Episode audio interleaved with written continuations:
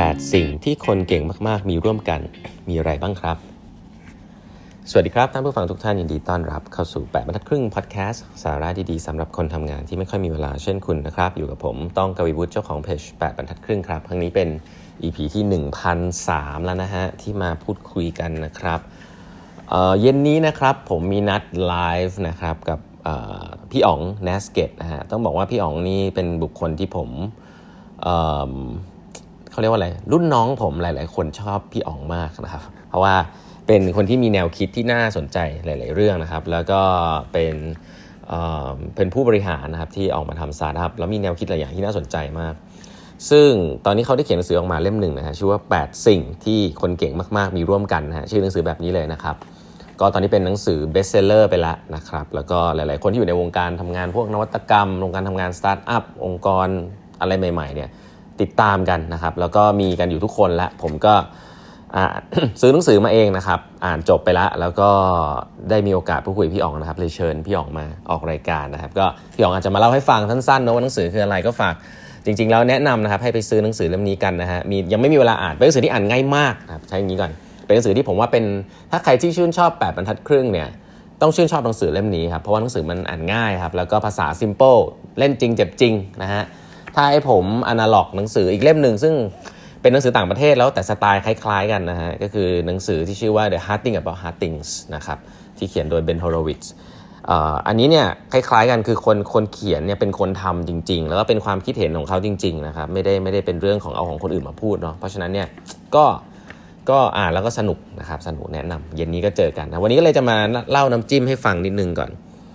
ก็คือไอ้แปดสิ่งเนี่ยมันมีอะไรบ้างนะครับแปดสิ่งเนี่ยมันมีอะไรบ้างแล้วกันแล้วก็พี่อ๋องแต่งไว้เป็นเป็นกรอนน่าสนใจนะครับ ก็เลยเอามาเปิดหัวไว้ก่อนนะครับเผื่อจะมีเรื่องที่คุยกันเจาะลึกกันในเย็นนี้นะครับ ตอนสองทุ่มข้อหนึ่งครับคนที่เก่งมากๆเนี่ยมุมมองพี่อ๋องนะครับก็คือ เปี่ยมปรารถนาและอดทนอ่าเปลี่ยนปรารถนาและอดทน แน่นอนครับอาจจะเคยได้ยินคำว่า grit นะ grit grit ก็คือมี passion นะมี passion รู้มี passion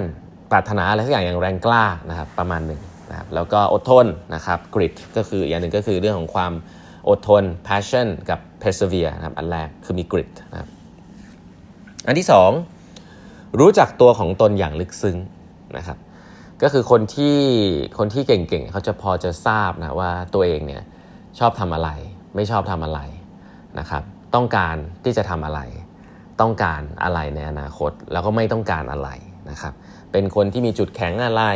จุดอ่อนอะไร สิ่งเหล่านี้เนี่ยอาศัย reflection เยอะนะครับแล้วจริงๆก็ไม่ต้องให้คนอื่นมาบอกด้วยเป็นเรื่องที่แบบเราใช้เวลานั่งคิดกับตัวเองนะครับแล้วก็เอาสิ่งเหล่านั้นเนี่ยไปลองปรับใช้ดู และสิ่งเหล่านี้ก็อาจจะไม่ใช่สิ่งที่อยู่นิ่งนะอาจจะเปลี่ยนไปเรื่อยตามการเวลา แต่ว่าเป็นคนที่ใช้เวลานะครับในการทำ self reflection บ่อยๆนะครับอันนี้คือ 2 อันแรกนะอันที่3นะฮะฟังได้ถึงเรื่องที่ไม่ได้เอ่ย อ่าอันนี้ผมชอบ อันนี้ผมชอบ จริงเคยเล่าไปหลายทีแล้ว ผมชอบอันนึงคือลักษณะของบุคคลที่จะมีเอมพัตตีได้สูงมากนะครับใช้คำนี้ก่อน มีผู้บริหารเยอะมากเลยนะครับ ที่ตอนนี้จะชอบใช้คำว่าต้องมีเอมพัตตีนะพูดเก่งอะแต่ว่าทำมีเอมพัตตีแต่จริงๆทำไม่ได้นะครับ เพราะว่าเราจะชอบนึกถึงว่า เอ้ย เราฟังคนอื่นเพื่อจะเข้าใจเขาใช่ไหมครับ แต่จริงๆไม่ใช่ครับ เราไม่ต้องเราไม่ต้องทำความเข้าใจก็ได้ เราฟังเพื่อที่จะอยู่ตรงนั้นนะฮะเราฟังเพื่อที่จะให้เขา รู้สึกว่าเราฟัง ฟังเพื่อที่จะทำให้เขารู้สึกว่าเราอยู่ตรงนี้นะครับ ที่เขาจะได้พูดในสิ่งที่เขาไม่ได้พูดกับคนอื่น และมาพูดกับเราอ่าอันนี้คือการฟังแบบเอมพัตตีจริงๆนะครับเวลาคุณอยู่กับลูกค้าหลายๆครั้งเนี่ยก็ก็ควรจะนั่งฟังให้ถึงจุดนั้นแล้วกัน มันเหมือนกับฟังภรรยาคุณอะคุณไม่ได้ฟังเพื่อที่จะเอาความเห็นไม่ได้ฟังเพื่อที่จะเสนอ solution หลายๆครั้งเขาก็พอจะรู้แหละว่ามันจะต้องทำยังไงต่อ แต่ว่าฟังเพื่อที่จะ support เพื่อที่จะให้เขาได้ ได้ได้พูดในสิ่งที่เขาอยากจะพูด ซึ่งซึ่งยากนะครับ skill นี้ แล้วก็หลาย ๆ ครั้งเนี่ยมันถ้าจะให้จบสรุปคำหนึ่งก็คือฟังในสิ่งที่คนไม่ได้พูดด้วย อันเนี้ยผมชอบแล้วพี่อ๋องเขียนไว้ตรงกันเป๊ะเลย ฟังในสิ่งที่คนไม่ได้พูดด้วย ดู body language เขาด้วยนะครับดูในสิ่งที่เขาพยายามจะพูด แต่เขาไม่แน่ใจว่าเขาจะพูดได้ดีหรือเปล่านะแล้วคุณอาจจะต้องถามเจาะไปที่สิ่งเหล่านั้น เพราะฉะนั้นมีความช่างสังเกตนะครับ ฟังเวลาคนเขาพูดเนี่ยก็ดูภาพรวมแล้วก็ ฟังในสิ่งที่เขาไม่ได้พูดออกมาด้วย เพราะสิ่งที่ไม่ได้พูดนั่นแหละฮะที่มันน่าสนใจนะครับอะอันนี้ก็เป็นคุณสมบัติที่3เนาะคุณสมบัติที่4นะครับเห็นปัจจุบันเลยยังอนาคตและอดีตครับอะอันนี้ง่าย ๆก็คือว่าผมคิดว่าก็เป็นถ้าถ้าเป็นภาษาองค์กรเขาเรียกว่าเป็นคนที่มีวิชั่นนะครับคืออันนี้ก็พูดยากนะ จะบอกว่าคนคนนึงเห็นอนาคต แต่มันก็มีนะ คนที่บอกว่าเฮ้ยฉันอยากจะทำอันนั้น อนาคตมันน่าจะเป็นอย่างนั้น อนาคตมันน่าจะเป็นอย่างนี้นะครับ แต่ผมว่าทริกกี้อันนึงก็คือว่า คนคนนึงเวลาบอกว่าตัวเองเห็นอนาคตเนี่ยถ้ายังไม่ประสบความสำเร็จอะไรหรือยังไม่ดังมากพูดตามตรงนะคนพวกนี้จะเป็นคนเพ้อเจ้อนะประมาณหนึ่งซึ่งผมก็เจอบ่อย ผมไม่ใช่เจอบ่อยผมผมเป็นอย่างนั้นบ่อยก็คือ เอ๊ะมันจะเป็นอย่างนั้นหรือเปล่ามันเป็นอย่างนี้หรือเปล่า คือเราก็ไม่ได้มั่นใจขนาดนั้นหรอกแต่เราก็นึกภาพว่าเออ มันน่าจะเป็นอย่างนั้นหรือเปล่านะแต่ถ้าเรายังไม่ได้แบบเป็น somebody อะเป็นแบบบุคคลเป็น Elon Musk อะไรเงี้ยก็เราก็จะดูเป็นคนเพ้อเจ้อในองค์กรพอสมควร ซึ่งไม่ได้ผิดนะ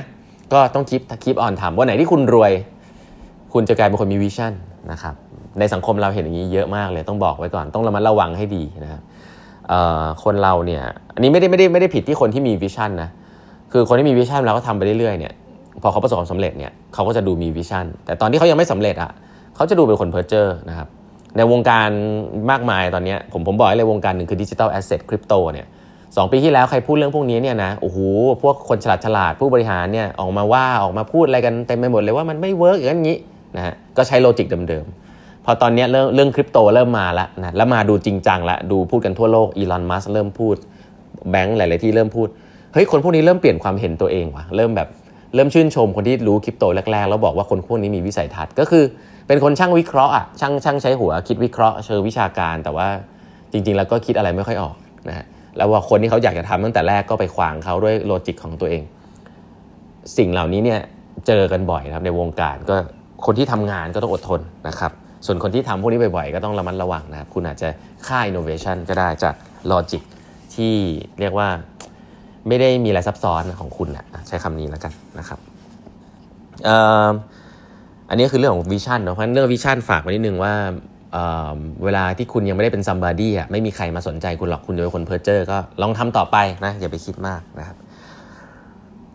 อันถัดไปนะฮะก็คือเกี่ยวกับการปรับตัวนะครับปรับจิตตนไปสู่คนสู่สถานการณ์ ก็คือปรับตัวเองเข้ากับสถานการณ์นะครับไม่ได้อยากให้สถานการณ์ปรับเข้าตัวเองนะอันนี้อันนี้สำคัญมากครับคนที่เป็นเด็กๆ น้องๆที่เป็นเด็ก ๆนะครับ เราต้องปรับตัวเข้าหาสถานการณ์ที่เปลี่ยนแปลงไปนะอะอันนี้สำคัญพี่ๆที่มีอีโก้หลาย ๆ ครั้งปรับยากนะครับต้องบอกจริงๆ แล้วก็เป็นเป็นเหมือนเฮอร์เดิลเลยขององค์กรนะถ้าองค์กรไปต่อไม่ได้ เพราะว่าอยากจะให้สิ่งแวดล้อมมันปรับตัวเข้าหาตัวเอง ซึ่งมันก็ยากนะครับ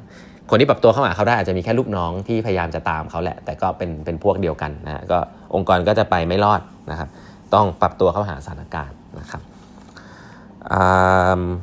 ส่งมอบผลงานอย่างยอดเยี่ยมอันนี้แน่นอนไม่ได้พูดอย่างเดียว เป็นคนที่ลงมือทำนะเป็นคนที่ over deliver under promise นะ over deliver under promise นะครับ